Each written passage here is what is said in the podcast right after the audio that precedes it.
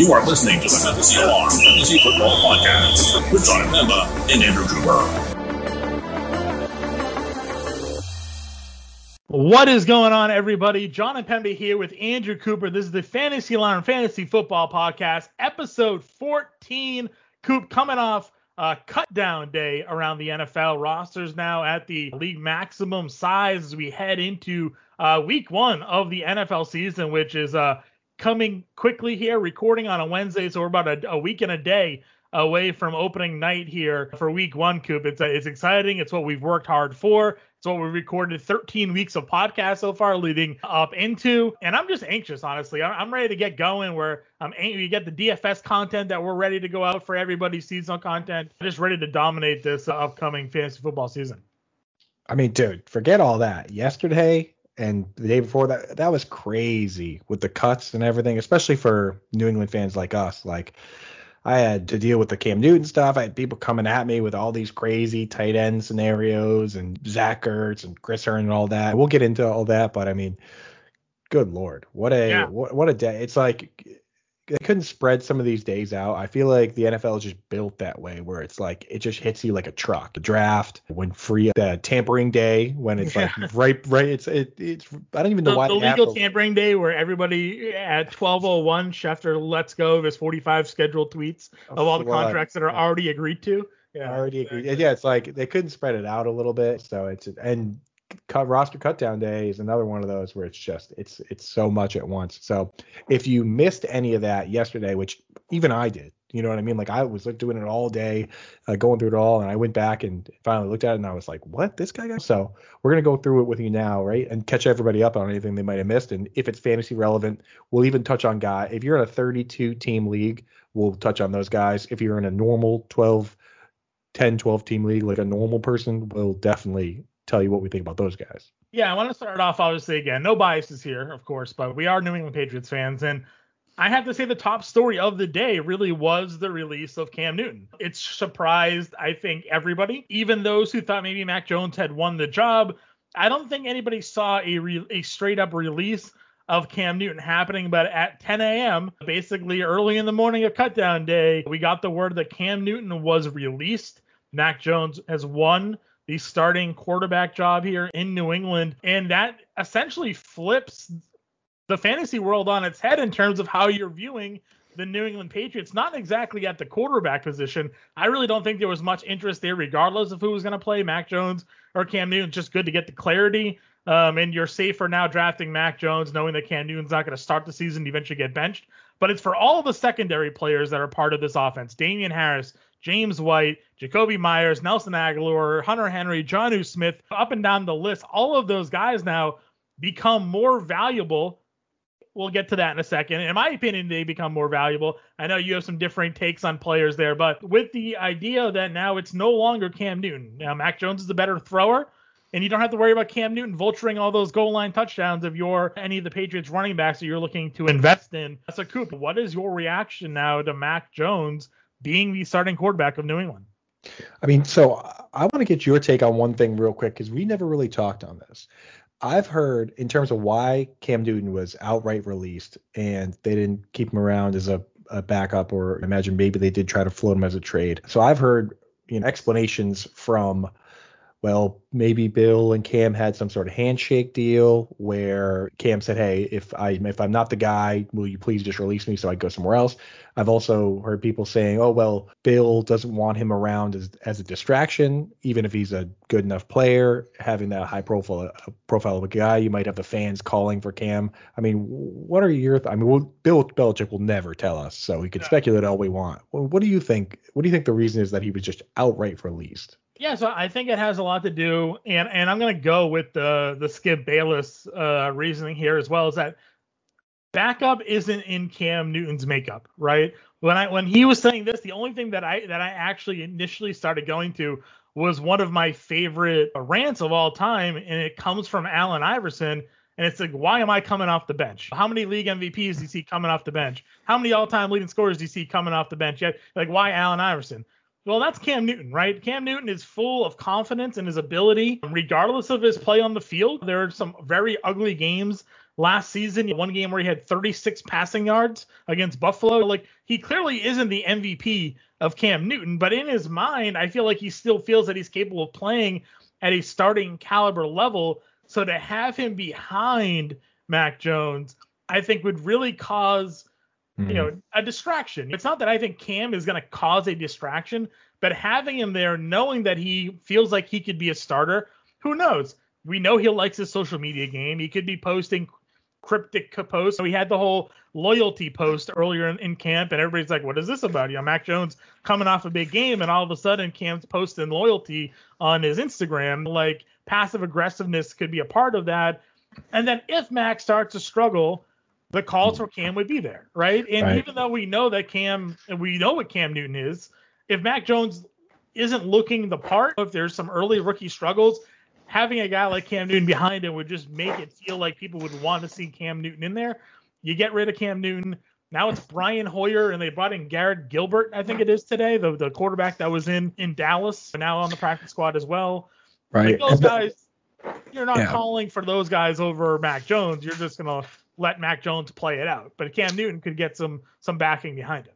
Right, and that's that's the other part of it with these guys, Gilbert and Hoyer. And when you ask yourself why would you bring these guys in, it's being backup is a totally different job, right? You have to run the scout team, you have to try and mimic the other team's plays.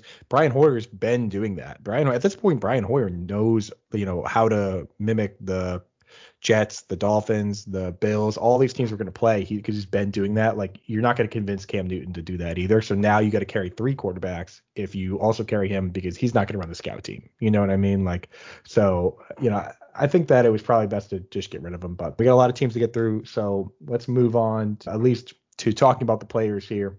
I think that you and me disagree to a certain degree. I think it is rising tides for for pretty much all these players, and the one that we disagreed on were the wide receivers.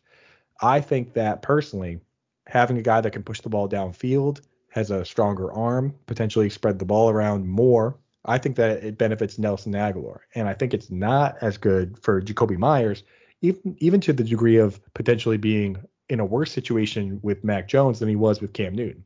With Cam, you had a guy who liked the short throw, pretty much all he could throw, and they played together last year, and that was Cam's top target this year. Now you're getting a situation where I know they have rapport in camp, but it's kind of a clean slate in terms of guys that have actually played in games together. So for me, I do like it better for Agholor. I know you you like Jakobi a lot, so why don't you tell us what makes you like Jakobi Meyers? Yeah, I mean, for me, it, it's more so when you say clean slate and it being a clean slate for everybody, I agree to that point. But when it's been a clean slate, it's been Mac Jones and Jakobi Meyers that are the ones that are connecting. It's not clean slate, and all of a sudden Nelson Agholor and Mac Jones are are just playing catch during training camp, and, and everybody's assuming, well, Jakobi had the number one last year. Obviously, he's going to come in and be the number one, despite what's going on with with Mac Jones and Nelson Agholor.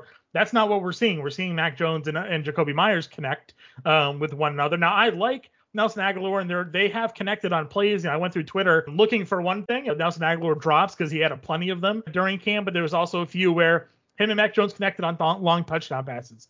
One of the other tweets that I saw was that Mac Jones has had run, uh, not Mac Jones, Nelson Agholor at that point in camp. Uh, a reporter had estimated he ran 70% go routes. Well, that's that's what Nelson Agholor's role in this team is going to be. It's going to be to run downfield, and to your point of big play upside, 100%. But how many shots downfield is Mac Jones going to be taking during a game compared to these probably intermediate routes that he's going to throw to potentially to Jakobi Meyers? Meyers is again having that connection, and I know they have the tight ends, Hunter Henry and Jonnu Smith, that are also very capable of being those intermediate guys. Where sure, maybe those are the ones that get the targets. They've been injured throughout camp. Hunter Henry still hasn't really been able to get on the field. And when he has been healthy, Jonnu Smith's been hurt. So maybe we're seeing this chemistry develop with Jakobi Meyers and Mac Jones because the other guys just haven't been able to get on the field. And Nelson Agholor doesn't, at least yet, really fit the skill set that we're looking for with Mac Jones. Now, Mac Jones is incredibly accurate. And we, anytime he's throwing deep ball, all you ever hear is how he's basically dropping it in the breadbasket, and it's just being dropped by Zuber or Wilkerson or Agholor or those guys. So it's not that he can't throw the deep ball, and it's not that I don't think that Nelson Agholor is going to have some upside, but he's coming off of a career in in Oakland or Las Vegas rather, where he's never had that type of season before either. It's not like he's an established veteran of, of years and years of production. I feel like they're almost on the same playing field in terms of coming off their breakout season. So yeah, well, I mean, one's a Super Bowl winner, and the other one, uh, yeah, I mean, I guess they're both Super Bowl winners, right? And uh, but one of them's never scored a touchdown. So to me, I look at the situation like I look at historically, right? When you look at top 24 wide receivers, pretty much all of them get over 100 targets. Last year, every single one did. When you look at the guys that can crack the top 24 without getting over 100 targets. It's guys like Tyler Lockett, Tyreek Hill, Mike Williams did it one year, uh, Stefon Diggs. These are the guys that without 100 targets, they've been able to crack it. They're high efficiency, high A dot type players. So if when you're picking these guys, they're both around the 60th pick. The way I look at it is this: I'm looking for upside, and Jakobi Meyers, he needs to get absolutely fed targets to you know hit that threshold and be a guy that is really cracking your lineups. You know what I mean? For me, Agholor has just has an easier path to upside. If the targets are even between the two of them, Agholor's going to be the better fantasy player. You know what I mean? If it's right down the, if they're both getting the same targets based on the A dot and everything we've talked about, mm-hmm. Agholor's going to be better. So uh, the way I could see it working out, and this might be the smartest advice if you want to split the two of us right down the middle, is in full PPR leagues, right? You take the guy that you think is going to get more targets. Take for instance Robbie Anderson last year in half in full PPR, he was the better fantasy player. If you're in a half PPR or standard league, you want the guy that's going to get the yards, potentially touchdowns. That's where you take Nelson Agholor. Last year in half PPR, DJ Moore scored more points than Robbie Anderson. It was flipped, even though he got more targets. It, it just boiled down to the format. So I think that if we're going to split the the middle on the advice here, and we kind of have to if we're going to move on.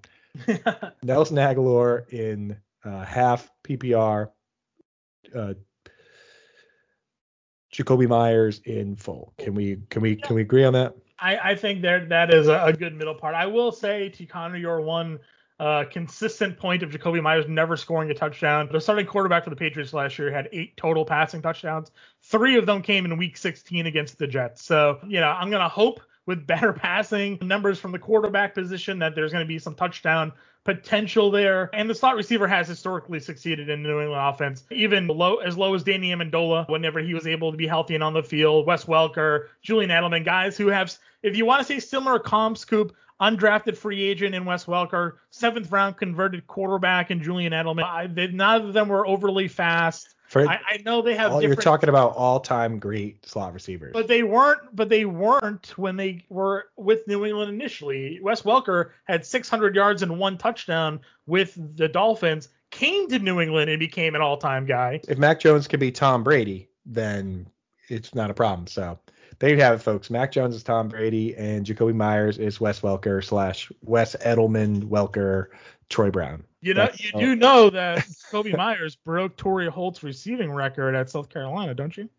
Yeah, and James White has the record for most receptions in a Super Bowl. We could we could rattle off Patriots stats all day, but this isn't a Patriots right, podcast. Let's move so. on. This isn't a Patriots podcast. You're right. You're right. You're right. We should we should maybe consider a Patriots podcast on our own free time. All right. So what, what team what team do you think made the next most splash here, Coop, in your opinion? Let's let's just bang through these. We we got the list here. Let, I, let's I, let's say let's just hit them quick. All right. Buffalo Bills then, because we're actually starting in the AFC East based off this article here. Right. Anybody that's jumping off to you, Jake Fromm. I mean, he was a third quarterback there. Jacob Hollister, maybe he was somebody that was brought in and had some contention with Dawson Knox. A rumored trade that's not going to happen with Zach Ertz. You know, what's your take there, Mr. Titan Whisperer? I mean, it's Dawson Knox. The problem, like, so the thing with Dawson Knox is if he can somehow claim that second target on the team role, then that would be well, that's his path. And I think it would take an Emmanuel Sanders injury and kind of Gabriel Davis and Cole Beasley not really stepping up. The problem is that team used more the second most four wide receiver sets behind only the Cardinals, and you don't have a tight end when you do that. So his upside is capped by his usage just in general. Like if you're 15% of the time they they didn't have a tight end on the field at all. So I mean, and it, when you have a team that is blocking tight ends, different tight ends, that's that's why his snap share was only like 60, 65 or so. So the Jacob Hollister being gone is just another.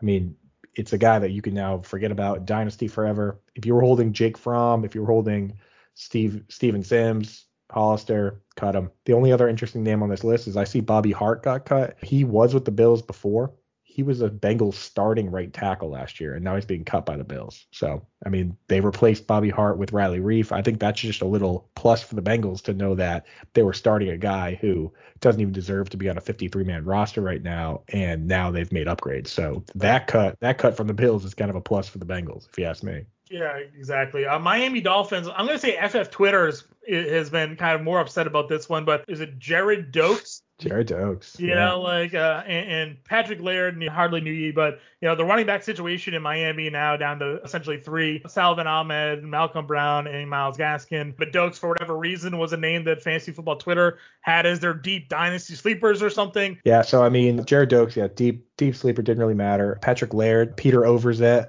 love he's probably pretty much the only person that cares about him. So sorry, Pete. Rest in peace to Patrick Laird. On this list, you do have Malcolm Perry, who is kind of, he was kind of like a running back slot guy combo. He was released and the Patriots immediately added him and they waived somebody to make a roster spot for him. So kind of a little interesting maybe there that the Patriots did add him. Jordan, Jordan Scarlett was another name that's kind of thrown around if you're in a deep enough league.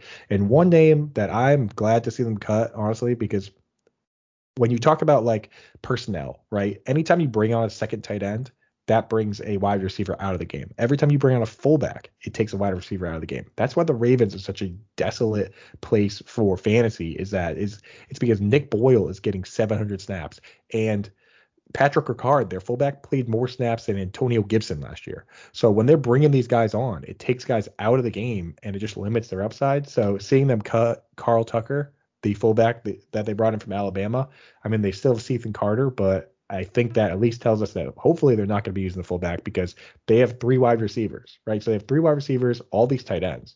If they have a tight end and a fullback on the field, that means one of DeVante Parker, Waddle, or Will Fuller is out of the game, and I just I don't want to see it for fantasy. So Carl yeah. Tucker, see you later. The New York Jets traded Chris Herndon and then cut Ryan Griffin, leaving Tyler Kroft as their only real tight end on the roster here. Thoughts on Kroft? Do you think he has the ability to be a pass catching receiver in this offense? If you took Tyler Kroft and started him at every wide receiver position and the tight end position, and I got points for all of them, I still would not add Tyler Kroft in any of my leagues. That's my Tyler Kroft take. Here's here's a story on Tyler Kroft. One time somebody was arguing with me that Tyler Kroft was a good pass catching tight end, and I said I said no, he blocks more than any other tight end in that group, and he also did with the Bengals. That person came back and said, well, they paid him this money, so they can't possibly. He's got to catch passes. And I said, all these other tight ends are paid to block. Gave examples, and then I said, he's being brought in to replace Tommy Sweeney and then Lee Smith. This was on the Bills. I basically said he got he's getting paid to block. His own wife liked, liked that tweet, right? So I mean, like at that point, like I mean, what do you want me to say? What do you want me to say now? His wife just said that he blocks. He's paid to block. So uh, I think I honestly I think they're going to try and bring somebody in. The one that kind of hurt me, uh, Chris Herndon, don't really care about. We could talk about him with the with the Vikings, but they cut Kenny Yeboah, who's a converted wide receiver that they brought in, undrafted free agent. I, he was the one that kind of interested me. So. Yeah kind of kind of strange. And we'll see. I mean, I, I, haven't checked out the the recent reads. A lot of these guys have cleared waivers already and then been added on the practice squad. So, you know, I don't know if you've seen it, but maybe Yeboah finds himself back on the practice squad or something like that, right? Like, right. And also with the veterans, like the, the other thing people forget is that so you like now is where you clear and get added to the practice squad. After week one, like right, there's a there's a kind of a loophole where if you know your veterans aren't going to get claimed by another team, you can cut them and then wait until the season starts and then sign them and then they, you know you can avoid all that veteran automatic guaranteed yeah. money right? So Ryan Griffin seems like a perfect candidate where no one's coming in to claim Ryan Griffin or to pay Ryan Griffin. He's probably just going to hang around and then get added back. I, that's my that's my thinking on it. Yeah, I think I think that's certainly a possibility there as well. Let's move over to the AFC North. We have the Baltimore Ravens. Trace McSorley was the backup quarterback or in the conversation for a backup quarterback. Uh, he was released there. Of course, they lost J.K. Dobbins due to injury. They didn't really cut or yet to bring in anybody to replace J.K. Dobbins. It's Gus Bus, it's Williams there as well. That's going to be moving in as the backup, Justice as well. Anybody sticking out to you here? That was they already released my boy Eli Wolf, man. Didn't never even got a chance. So Harley uh, Harley Newey, yeah. So yeah, he's gone. I mean, nobody else on this list really is interesting. Just figure we got to mention Ty'Son Williams is a guy you need to have your eye on. Apparently, Justice Hill fooled fooled me five times. Justice Hill, very cool dude, but apparently Ty'Son Williams is the second guy on that team, and we know that Gus Edwards he can plunge it in, but he's not really he's not flashy, he's not explosive in space. So Ty'Son Williams definitely a name to keep an eye on. He could end up being it's crazy to say it, could end up being this year's like Myles Gaskin or it's, you can't call anybody James Robinson unless Gus Edwards also gets hurt and Justice Hill gets COVID, like whatever happened with the Jaguars last year. But I mean, he could be a guy that that uh, earns that open field role, which in that Ravens offense, man, I mean, the there are possibilities. With the Bengals, I want to make note of Pooka Williams and Trayveon Williams, both running backs, being released because that's going to leave Joe Mixon, uh, Samaje Perine, and my guy, Chris Evans on the roster here, identified, I think, in podcast number one, Cooper, podcast number two, as a deep dynasty ad. We identified him as somebody that could be taking over this third down role with Gio Bernard gone. Now, they're still going to try to give Mixon that opportunity, but Evans was catching passes during the preseason. He had a big touchdown catch as well. Like that's that's a guy that Third if you're looking deep, he's he's there. He caught football, he caught passes in Michigan, and, and credit to you, you talked about it. Find reasons why guys fall in drafts, and and he was one of those guys who had some academic issues, cost him to miss time during the season. His draft stock fell, but he was at a blue, a blue chip uh, college, and so for me, that's sort of a little bit of a vindication there. Chris Evans, not that I have him anywhere. Any anything for you here? Any of these tight ends? Thaddeus Moss gone, Mason Schreck gone, appealing with these situations? Yeah, I mean, is a guy people are holding on to, but I mean, it is what it is. But yeah, I wish you guys could see because I was smiling ear to ear here because we had that conversation about what we want to look for and what you know, and the the guys that slide for certain reasons. And you went out and found Chris Evans, man, and planted your flag on him months ago, right? Like how, like three months ago was it? Yeah. Like so, that's we all. Looking for deep dive guys to look at for Dynasty, and you you do the research and you don't hit the name that everybody's looking at. You're, I'm literally reading through profiles and situations, and Evans was a guy that stuck out to me, and here we mm-hmm. are going into week one, and he might actually have a role on this team. Right. You look at all these Michigan guys, kind of after escaping Harbaugh, showing up to their parents' house wearing cleats in their kitchen, sleeping over, and doing all sorts of weird stuff. You know what I mean? Like drinking milk and and and wearing khakis. Like now those guys are seemingly they they they slid in the draft because they were kind of in the system and now they're kind of killing it. So Chris Evans definitely interesting 29 yard touchdown as you mentioned the other day. So definitely a name that you want on your radar. Ty'Son Williams over Chris Chris Evans for me right now, especially in redraft, but I mean deep enough leagues those are stashes. I own Chris Evans in multiple leagues. So. All right. So next team here that we're going down on. Anybody for Pittsburgh sticking out to you? So Pittsburgh, Jaylen Samuels was definitely a name that people were kind of interested in. I think it was more. He was the guy that had the dual tight end eligibility very briefly, right? Was yeah. Yeah, so I mean that was kind of his claim to fame, where you could start him at tight end for a couple weeks there when he had a, a job there. Besides that, nothing really for me. Josh Dobbs, Josh Dobbs suspended. Interesting. Yeah, now that's it for me on that team.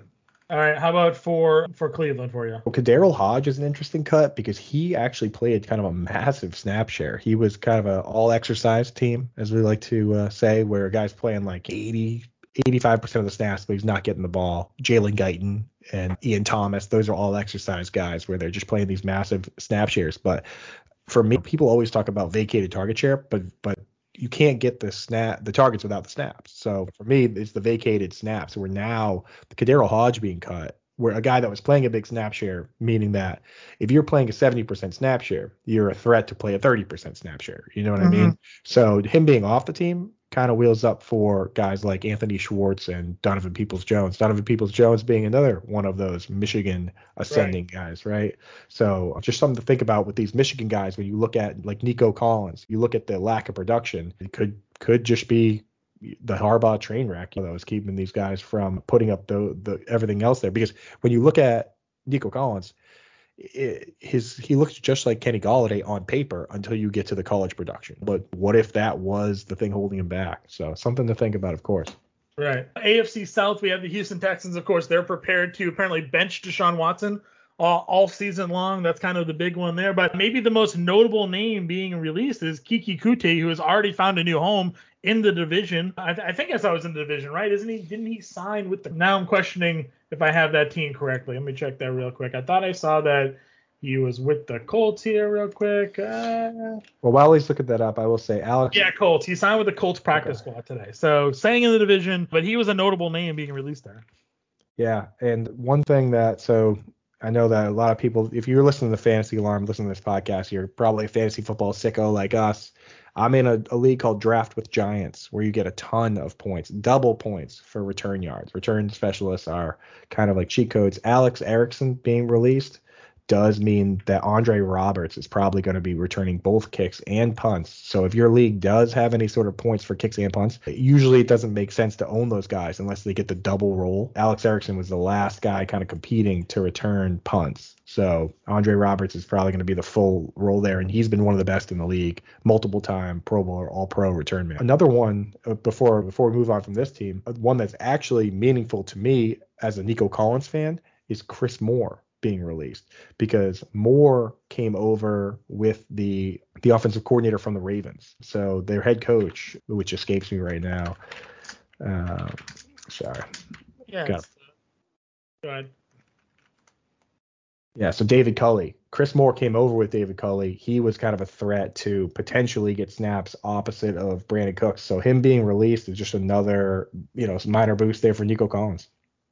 Yeah, I agree with you. I mean, I, I, got a lot of exposure to Collins there, and them moving on from receivers that potentially would take targets from them. I think obviously has a lot going on with that one. Go with the Colts. I mentioned they signed Keke Coutee. They put on T.Y. Hilton. I think you, I think he went on the IR or is potentially going there. He supposedly had surgery uh, to relieve some issues with a disc in his neck. So that that's kind of interesting seeing them bring him in. Kahale Warring has now been on three teams in this offseason, quickly signed by the Colts and released by the Colts. Anybody else here jumping out to you a fantasy note? Who who's been cut from more teams this offseason? Kahale Warring or Ito Smith? It's it's got to be close between the two. I think the both of them are somewhere near three or four teams at this point because Kahale Warring got cut by the Texans and by the Patriots so far, right. and, and, by the Colts. Mm-hmm. I think mm-hmm. Ito has also been on at least at least two, maybe three teams at this point. So also in- interesting to see Jordan Thomas and Andrew Vallaire being cut there. The tight end room is consolidated to just Mo Alie-Cox, Jack Doyle, and Kylen Granson. Kevin Rogers, the GM, the director of pro personnel, whatever that is, said they drafted Trey Burton to be sorry, they drafted Kylen Granson to be Trey Burton. And then Mo Alie-Cox in practice to reporters said Kylen Granson looks just like Trey Brazil. Mm-hmm. And that's the best role there for that. Seeing the last one, I guess, seeing Dayo Odeyingbo go on injured reserved was expected. He tore his Achilles.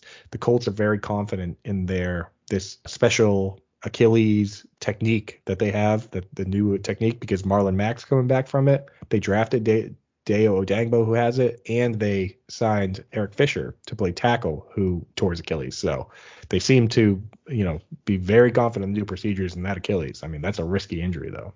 It is a risky injury, I agree, and I guess we'll have to see how a more notable player and Cam Akers next year returns from that Achilles injury if he's capable of being the same type of guy. Jacksonville Jaguars released a pair of receivers: Pharoh Cooper, Phillip Dorsett, Devin Smith, Laquon, Laquan Treadwell as well. So I think kind of solidifying the guys that we know are going to be the top uh, receivers in that offense. Anybody else for you stand out here? Yeah, so Collin Johnson was released as well, and I kind of had some hopes for him. Back end of a very deep dynasty league roster, I had Collin Johnson. So he's the I think out of that group, he's the guy that's most likely to potentially catch on somewhere else.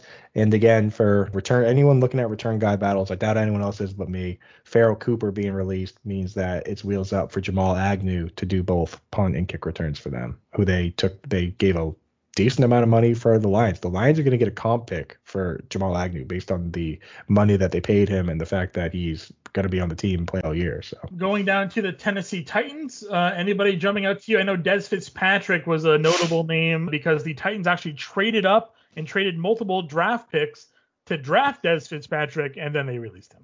Right. Yeah. I mean, like I'm me. I'm so far out on anyone draft any wide receivers drafted after the third round. When you look at the historical hit rates, they're bad. You look at the fact that there are comp picks in there. So uh, a guy like Dez Fitzpatrick, even though he was picked in the fourth and Josh Palmer was picked in the third, he actually went a full round, a round worth of picks after Josh Palmer because there's 10 picks in between the third round and the fourth round. So it, eh, the one thing that'll re-kill them and it would annoy me is if uh, Amon-Ra St. Brown is good as a fourth round pick that went after Dez Fitzpatrick with a similar skill set, and this guy's good, and Fitzpatrick didn't even make it through camp, that would be kind of a black mark for their GM. So something to something, something to look at there. Yeah. Also, Javian Hawkins being cut again. That's probably got to be the end for him, right? Yeah, right. Here's another one. Uh, was he with Atlanta before that everybody was upset about? Right. So he's with Atlanta, where it's he was an undrafted guy that brought in, but people liked him pre-draft. So that's a team that needed help, and he gets cut there. And then he's on a team here that needs pass catching help, which is his specialty, and he gets cut again. It's got to be hard to catch on after that. So you got to root for the guy though. Yeah, for sure. There. Going over to the AFC West, Denver Broncos here. Any notable names sticking out to you? Obviously, famed quarterback Kendall Hinton uh, was released. A hardly better, better wide receiver than quarterback, but not good enough to be here for this season. Yeah, I mean, again, with these people that get so wrapped up in trying to like find the diamond in the rough, deep league guys that everyone's missing on, but you know about. Seth Williams is another guy that people are. If you're holding him in dynasty, you probably shouldn't have been, but you can go ahead and cut him now. Six yeah. round pick, and I again another name that fantasy Twitter was like, I can't believe they dropped this. He, he was released. It's like, well, he's a six round pick. You know, right. like long shot to make the team. What do we what do we mean? Right, forget it. So we can move on for uh, to the Chiefs. Chiefs here. Any any names jumping out to you? Any impact plays? I mean, we we pretty much know what this offense is. Um, any surprises for you? I mean, another well, another guy, Cornell Powell, released that people were talking about. Darwin Thompson, a pick that a lot of people reached on when he was drafted because the video is him squatting, doing all that. So that's kind of a tough one to swallow for some people. But for me personally, I, I tweeted this guy's name out when I first saw it. Rest in peace, DiCaprio Bootle, one of the best names in the league. He's a cornerback, or I guess no longer in the league now. DiCaprio Bootle and also Bopete Keyes, two of the best two of the best football names in my opinion. So I hope those two guys catch on somewhere just because I think their names are. Moving on to the Las Vegas Raiders coops. Any notable names? John Brown, of course, asked for his release, so he's still floating out there and available. Yeah, John Brown's a big one because he's a guy that he signed there for 3.7 million, 3.75 million uh, with with some guaranteed money, and he's getting paid guaranteed money still from the Bills. So I mean, he's getting paid a couple million dollars. If he if he doesn't play, he's getting paid a couple million dollars to not play, which I mean that's a pretty good deal, right? But he's a guy that could just go somewhere and be annoying. I don't think he's going to go somewhere and be a stud for fantasy unless it's maybe I don't know the Texans teams that are just completely devoid of talent, but he could go somewhere and just take just enough snaps from somebody that go to the Saints, you know, yeah, or something like that. Right. I would just like him. I it would be nice if he just took his money and took the year off or kind of wrapped it up. Yeah, I'm I'm with you on there. Anything with Derek Carrier? I mean, again, we know we know Waller is is the tight end, but I don't know, he's a pass blocking guy there or no? I think yeah, he's a pass blocking guy, and when it, it's funny it's actually when you look at pro football focus and you don't sort by if you don't sort by like taking out the low volume guys he actually grades out as the best tight end because he made like a, two catches without dropping anything. But i guess it just it, it's anytime somebody that can kind of catch gets released, I do like that because it, it separates the barrier between Waller, who is the pass catcher, and mm-hmm. everyone else who needs to block. You know what I mean? You don't want these like half and half guys that are coming into block but also catching some. You want your yeah, you want to like Mark Andrews, Nick Boyle. One guy catches, one guy. The Chargers, Tyron Johnson was a big one. Obviously last year he sparked when they were down with injuries. People are expecting him maybe to be the wide receiver three going into this year, competing with Guyton, competing with your guy Josh Palmer. But Tyron Johnson's the one that gets the axe. So does Joe Reed, who is somebody that again I was seeing some people on Twitter talk about being cut.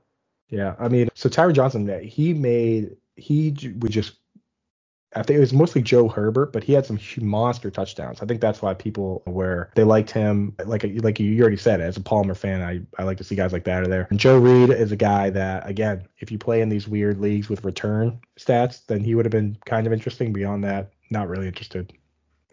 Yeah, I kind of agree with you there uh, as well. And, and like you mentioned, uh, Johnson being out there just kind of opens up that that Palmer exposure even more. NFC East, Dallas Cowboys here. They released obviously Garrett Gilbert, backup quarterback. Ben DiNucci also released. So kind of maybe in the need for a backup. And if you listen to Skip Bayless and, and some of the reports shortly after there, the Cowboys were going to kick the old tires on Cam Newton, see if Cam Newton is a worthy backup quarterback to Dak Prescott. That one would be interesting. But from a skill position player standpoint, any anybody sticking out to you here? Um, you know, for for these guys beyond the who the guy you mentioned, not really. There's not, you know, this one. It, the the offense is so condensed around who they're actually going to use that it's kind of a good thing that when you think about what they really do. I guess there's two tight ends technically, but it's three wide receivers, a running back, a backup running back. So it looks like they're just kind of trimming it down to their core. So yeah, New York Giants, they released Corey Clement, running back that maybe potentially would have been in the conversation for backup role there. Anybody else for you sticking out? No, nothing there for me. Just one thing to note since we're talking about this, if you're playing DFS or maybe really in a pinch for starting tight end, if Evan Engram and Kyle Rudolph don't play, we've actually seen Kaden Smith be decent. If they, if they go into the game with no Kenny Golladay and Saquon Barkley on a snap count and Kyle Rudolph and Evan Engram out, then Kaden Smith is kind of a sneaky play, definitely in DFS. Going on over to the Eagles here, Jordan Howard is released. They already released Kerryon Johnson, and for me, I, and I we again on another podcast earlier, I kind of told you how much I really like Miles Sanders in this offense, and I didn't get why they had all these other backs that were behind him, but I think it spoke volumes to the limited amount of work that Sanders actually got in this preseason because I think they were preserving him. Uh, mm-hmm. Boston Scott and Kenneth Gainwell were the ones that you know got the majority of the work in the preseason. Scott is the backup running back, the hybrid guy. Gainwell supposedly is, is kind of locked in that third down back role, but I think you're going to see Miles Sanders be your your your workhorse, your every down back here for the Eagles, which is something I'm I'm very excited about. He's another one of those home run hitters that we like to talk about here, Coop. Guys that can bust off a 70 yard touchdown at the blink of an eye. So for me, seeing Howard finally go, seeing Kerryon Johnson go, and knowing that it's just Boston Scott behind Miles Sanders really interests me there. And then of course Travis Fulgham released as well. Yeah, Fulgham, John Hightower, those were names for a bit. Obviously, Fulgham is a guy that is probably owned in some leagues. Uh, we actually, one of my leagues, you have to chug a beer and send it to the to the group chat if one of your guys gets cut. So I know Fulgham was owned, so that's a that's a beer for our buddy. The other one, the only other notable name is Richard Rodgers. So the dream was Ertz gets traded, Goedert moves into the Ertz role, and then a guy like Richard Rodgers moves into the Goedert inline blocking role. So the fact that Ertz said he wants to be here, he's gonna wants to retire there, and they let go of Richard Rodgers, that kind of puts that dream to the wayside where Goedert is probably still going to stay in his inline role and Ertz because he's simply not as good at blocking as Goedert gets to play that slot role. So I guess that there goes the, the Goedert dream for at least a little bit. It's back on the back burner. Yeah, it'll be something to watch there. Uh, Washington football team here. Uh, Isaiah Wright, I think, is the name that some probably were, were, sad to see go, but they just brought in too many other guys. They also released Antonio Golden, Gandy Golden, but then immediately were able to put him back on their practice squad. Peyton Barber released as well, so Antonio Gibson, uh, J.D. McKissic, owners can rejoice there. Anybody else for you? So I'm not seeing his name here, but uh, Kelvin Kelvin Harmon was also released. So I'm fairly confident. So might have to double check on that. But Kelvin Harmon and Andy Antonio Gandy Golden are just in that group of guys along with Hakeem Butler, where you know, analytic Twitter and film grinder Twitter loved them before the draft. I know that some guys even had Hakeem Butler in the top like one. I know Kelvin Harmon was in a lot of people's top five. Once the draft happens, we got to recognize that these are the best scouts in the world, and now we're seeing it here. And then uh, did Sammy Sammis Reyes? Did he make the roster? I am not sure. I, I don't see him on this list, so it's possible. Yeah, so I think that Sammis Reyes actually did make the team, and that's kind of an interesting, very very deep tight end guy because he's a another one of those converted wide receivers, but he's a he's a monster and he's super athletic. So he actually oh no, he's a basketball player. That's what it was. He's a basketball player that comes over that didn't really play football, but he's made some plays. I mean, it's got to be really deep league, but just figured I'd throw his name out there as somebody that I believe did make the roster over some of these other guys that are Antonio Gandy Golden's kind of notable, you know. Right, exactly. The Chicago Bears, they brought in Breshad Perriman today after he was released from the uh, from the Lions. They released Isaiah Coulter. They released Dazz Newsome, who was a draft pick of theirs this year as well. That some people were, I think, surprised to see go. Riley Ridley, Ryan Nall, Artavis Pierce, some notable guys that you've probably heard go around a few. Anybody else to you or any impacts you want to talk about with these moves? Not much there. I think Perriman is just he's such a standard split end foot to the, to the line guy. He's just a Rob insurance. So not, not much there. Yep, that's fair enough. When we're looking at the Detroit Lions, we mentioned Perriman's gone. Anybody else? I didn't even know Geronimo Allison was still in the league, but he too was released. Yeah, no, I knew he was on the squad there, but it, I mean that's good news for Antonio. Uh, sorry, Amon Ra, St. Brown guys, because he is another slot guy. So it's good to see him leaving. And then the other guy that was kind of a, a darling of some people is uh, Sage Surratt to be a slot guy. He's also gone a Wake Forest guy. So it's kind of tough for those guys to catch on when they are on a team like that's kind of the last stop. You know what I mean? When you're on a mm-hmm. ghost ghost chip like that, you can't make that team. Other teams aren't aren't clamoring to get you. Guys that get cut from the Chiefs or the Patriots or something, that, that's that's a different story. Or the Buccaneers, but right. not when you get when you get cut from the Lions, you're kind of in a tough spot. I agree with you on that one. The Green Bay Packers they put Equanimeous St. Brown on their on their practice squad today after after waiving him, so he was able to make it. Anybody else here? Again, I'm looking through. None of these names are, are jumping out to me. Uh, Dexter Williams maybe is someone that last year we saw him get into some games, but now he's he's gone with Jones and and Dillon there. Yeah, I mean that was it. If you didn't say Dexter Williams out loud, I would have said it just to just so that we had would have said it out loud. That's right. that's all that's all that means. So yeah, good there. Uh, David Bakhtiari, of course, he's a kind of a big name there that uh, put on the pup list. So a big left tackle. Mm. Uh, you know, he'll well, be back, a, but it's a big one that's super important because they lose him. They actually they lost Corey Linsley in free agency, the, the All Pro center. So I'm a big Aaron Jones guy, but a big part of liking Aaron Jones is that line being good. You need Bakhtiari back quickly because it could get it could get pretty ugly. And you know, for a guy like they have Marcedes Lewis out there a lot, he's going to be doing a ton of blocking. They might have to ask other guys like Tonyan to stay in because that's how you supplement bad tackle plays keeping tight ends in. Yep. We'll go to Minnesota Vikings here. Talk about Chris Herndon. Do you think there's any impact for him taking over for Smith here?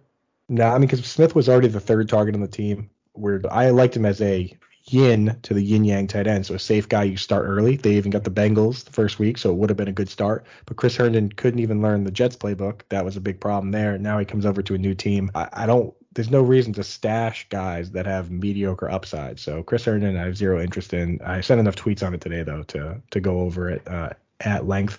Zach Davidson is the guy that I did like as a fifth round pick, athletic guy, D2 guy, but put up crazy numbers in D2. He also got released today. So from that standpoint, it's shame to see it, but there's no one else here really in terms of additions or release guys that matters. Ameer Abdullah in the return game but he could be an ad back during the season I was seeing. Atlanta Falcons and the NFC South here for everybody uh, that is still down on Mike Davis. D'Onta Foreman was released. Basically means that they got uh, Cordarrelle Patterson and Qadree Ollison as the two backups. And I said today somebody was mentioning that Ollison is a uh, a week three pickup. By the time like I don't personally understand the hype around Ollison. Again, he was a six round pick that ran a like a 4 6 40. He's, he's averaging under three per, yards per carry for his career in the two years that he's been in the league.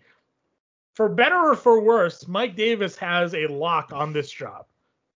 Yeah, and you said it. You pretty much said it right there with Qadree Ollison.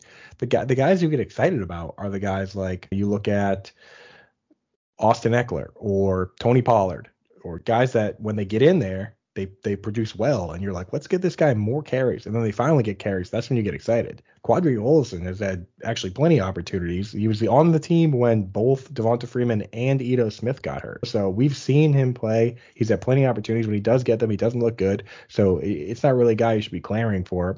Now all of a sudden, Cordarrelle Patterson kind of interests me as a guy that can take handoffs, can do some gadget stuff. And again, in draft with Giants, I own him because he is on the all-time return yard average yards per return list. It's him and Gale Sayers at the top, and no one else is even close. So he is one of the best return guys in the game, and he's he could be a factor running the ball back, and then also getting a few carries at the backfield, catching balls at the backfield. So it's got to be a deep league, but kind of interesting. Yeah, Carolina Panthers here. Anybody for you that that's sticking out? I'm not really seeing much, but maybe you have a different take. No. Will Yeah, Greer. Reggie Bonnafon, but I mean, like we knew that Ch- Chuba Hubbard was the backup. Yeah, yeah, yeah. Don't we don't need to talk about these guys. Right, no reason to go there. Saints, Devonta Freeman was released. Chris Hogan, Kevin White, the names that you're probably aware of, but you know Hmm. there was no real risk of them. I didn't think cutting into workloads. They did keep Latavius Murray. Maybe that was a surprise to some. Yeah, it's J.R. Sweezy. I mean, there was a while where he was kind of a staple as a guard, but I mean, maybe he's at this point he's more of a backup. But I mean, the, the Saints do have one of the best lines in the league, so kind of hard to, to to get into that group. But yeah, I mean, Devonta Freeman, I, I was a truther for a while there, but it's about it's time to time to let him move on. Yep, I'm with you that one. Tampa Bay Buccaneers. I don't really see any names jumping out here. How about for you? No, nope, Yeah. Nothing, nothing too crazy. nothing. Yeah, we we know who their starters are. They kept all 22 starters in the Super Bowl. Right, exactly. There's the Tom Brady. If you're if you're a young player, you're probably not going out. CJ Prosise, yeah, there's a name. Right. Uh, released didn't didn't think he had a chance anyways, but notable. Uh. NFC West, Arizona Cardinals. How about for you, Coop? Anybody worth mentioning here? Uh, yeah, KeeSean Johnson and uh, Isabel, uh, Andy Isabella were released. So that, oh, sorry, Andy Isabella's still there, but I was gonna has, say they got let go of Andy Isabella. I missed he that one. he has 40 career catches. So I mean, he might as well be a ghost person. Christian Kirk to the spot that would have been his if they really wanted to use him. So Right, heck of a draft that year, right? Andy Isabella, Hakeem Butler, and KeeSean Johnson. Two of them released. One of them, he's in, in danger of losing his punt return gig, which is pretty much his only gig. So kind of a tough spot. And basically throw the name Chris Dortch out there. People as a Jets ad at one point, people name was floating around, but obviously at this point, see you later.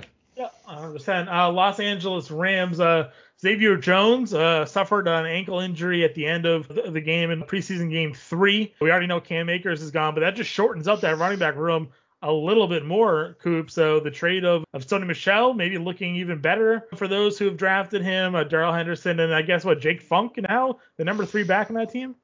Yeah, and I think that the so the other running back, so Otis Anderson was a smaller running back, and didn't the other one get released as well? Could have sworn I saw that where I think basically Darrell Henderson is pretty much the only like uh, third down pass catching type back there, which I think that's what his role is going to be, and then Sony's going to have the early role with uh, Funk kind of being Yeah. the backup. So, but yeah, I mean, both those guys are in for some work. We go down to the 49ers. uh, Travis Benjamin, again, a guy I wasn't 100% sure he was even still in the league. He ended up finding his way to being released. Uh, MyCole Pruitt, maybe, is a name that some are familiar with, probably for blocking as than receiving, if I would imagine, Coop. But any other, Wayne Gallman, actually. Wayne Gallman is a big one.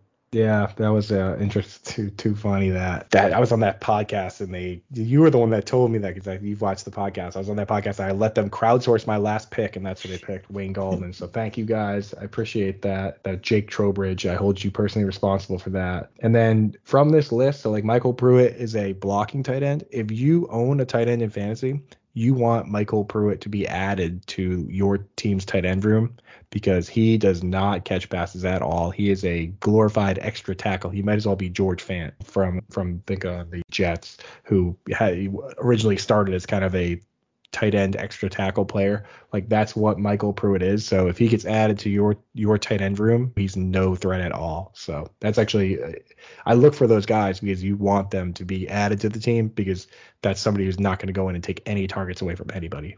Right. We're going into the Seattle Seahawks. I think this one was, I think it was James Grande that actually tweeted me this, but the Seahawks have four active wide receivers on their team right now after releasing about six of them yesterday. Good God, really? That's that's interesting. So who is it? I, mean, I don't have it in front of me, but it's yeah, so it's, it's, I'm going to DK. try to, yeah, it's Metcalf, Lockett, Eskridge, and one other player that they had at wide receiver. I'm trying to pull it up real quick. A guy, Freddie Swain. So it's Freddie Metcalf, Swain. Lockett, Eskridge, and Freddie Swain are the four active receivers on their team. I think what's even more interesting is that I don't recognize any of these wide receivers they did cut. Penny Hart, kind of. Look, who is Aaron Fuller? I, I that that one doesn't ring a bell for me. David Moore was released today by Carolina. Or, or yeah, Carolina. Maybe he finds his way back to Seattle. Uh, you know what? That that's a that's a narrative right there. If we I'll, that that's a tweet going out if if it happens. So these tight ends are also nobody's really either. So, but I mean that just kind of clears things up for for Gerald Everett, who I mean we already know he came over with Shane Waldron from the Rams, so they already had plans in place for him. So just Gerald Everett is a it's they have four wide receivers and Gerald Everett, one of them is a nobody and the other one's a rookie. So kind of makes Gerald Everett one of the more in- interesting yins as far as safe tight ends are at his ADP. Right, I agree with you uh, 100% on that one. If we're going to go down a, a, little bit further, anybody else, I guess, overall that sticks out to you? Maybe any other big names or positions that you're watching? Obviously, we, we just ran through all of the teams. Like, is there an like a, a player that you think now is in the best position following these? these... So one thing that I am watching is uh, the Christian Darrisaw. So he's the left. He was drafted in the first round by the Vikings apparently he had groin surgery that uh, they said was only going to take two to three weeks for him to come back, and he had to have a second surgery within August. So he might not be back and ready to go. So and he's the guy that they drafted to replace Riley Reiff, who the Bengals kind of poached away to take that Bobby Hart role. So that's why I'm not really in on Tyler Conklin. Tyler Conklin himself, because he's playing that Rudolph role, and Rudolph was always there to supplement poor subpar tackle play. And with without them having that, that player hasn't even played for the team in any of the games. So I, am a little concerned there for for Dalvin Cook and concerned for all the tight ends there in terms of their production because you can't just you can't just leave a guy that can't block the edge out there. You have to supplement it with some sort of tight end. So that's something that I'm definitely keeping an eye on. and we talked about most of them, but Nico Collins is the one that it's kind of there's nothing in his way now. Keke Coutee gone. Randall Cobb got traded away. They cut Chris Moore. Like he's kind of got that outside role. He's got to beat out Anthony Miller, I guess, or but I mean yeah. Miller's a slot guy in my in my eyes. I mean, and yeah. it's that roster. They are it's just like all running backs. You know what I mean? Yeah. Like they might pull the Jacksonville Jaguars move and just run the ball over and over and over until the season's over and you have the first. It's kind of a just it's if you're gonna be bad, you might as well just get it over with. So right. run that run that clock on yourself. Uh, Jordan Akins, I do kind of like on that team as well for a tight end. Brevin Jordan has been playing a lot of pass snaps, so maybe he kind of takes over at some point. But in the early going, Brevin Jordan is. We touted Jimmy Graham last year because it was like we were like, he's got a clear path to being the second target on this team after Allen Robinson. Not a lot of competition. Guys like Anthony Miller who didn't really show up. I mean, this is kind of the same situation where it's Brandin Cooks. I guess Nico Collins is a rookie who we do like, but one of Nico Collins or Jordan Akins is now kind of in the catbird seat to be the second target on a team that even if they only throw 450 times, that's balls. So right. Yeah, I'm, yeah. I'm with you uh, on that one. What about you, man? You got anything that uh, that jumps no, out to you? I mean, like I said, yeah, I, I don't want to keep going back to New England. but I think Damien Harris and James White are two guys now. Again, I've seen some like wild tweets out there for people who still aren't in on Damien Harris because they think of Rhamondre Stevenson. I mean, I don't know, Coop. Am I wrong here thinking that like when the Patriots generally have a lead back, like he is the lead back, they'll have a guy that's available to like spell, but like I don't think we're gonna see some sort of like 60-40 split with Damien Harris and Stevenson, and then you have James White getting the passing down work. I, I think this is Damien Harris's job. Right. I think that's the case. And I, I honestly wouldn't be surprised to see, like, it could go either way, but I wouldn't be surprised to see Rhamondre Stevenson as a game day scratch. I mean, I know that if it were still a 46 man game day roster rather than 48, he almost certainly probably would have been because he doesn't really play special teams. You have a running down back and a pass catching back. So I really think the the setup is it's a two back system. Damien Williams, uh, sorry, Damien Harris is the running down starter. James White is the passing down starter. Rhamondre Stevenson is the backup for running downs. JJ Taylor is the backup for passing downs, and that way you're you're spreading the work out to a certain degree. You're covered on all bases. And I guess the last thing I'll say is that um, Andrew Erickson from Pro Football Focus, he had one of the one articles I really appreciate. He mathematically showed that mobile Q quarterbacks don't throw the ball to the running back as much. So Cam Newton being gone is great for Damien Harris, and it's also good for James White. So Interesting. Well, that's a good note and good spot to end it there. Coop, when we have next week's podcast, we'll be previewing uh, week one of the NFL season. So that's that's going to be exciting for everybody. Get out on the DFS content. Coop does the, the uh, tight end coach for DFS. He's going to have a whole bunch of videos for you this year. He's got Coop Scoops. Be on the lookout for that weekly article as well. So there's a lot more coming from Andrew Cooper this year. The NFL fantasy football analyst here, obviously at Fantasy Alarm. So be sure to find him everywhere because he's going to be in front of you all season long. So uh, be sure to check that out. But for now, we will catch you guys next week.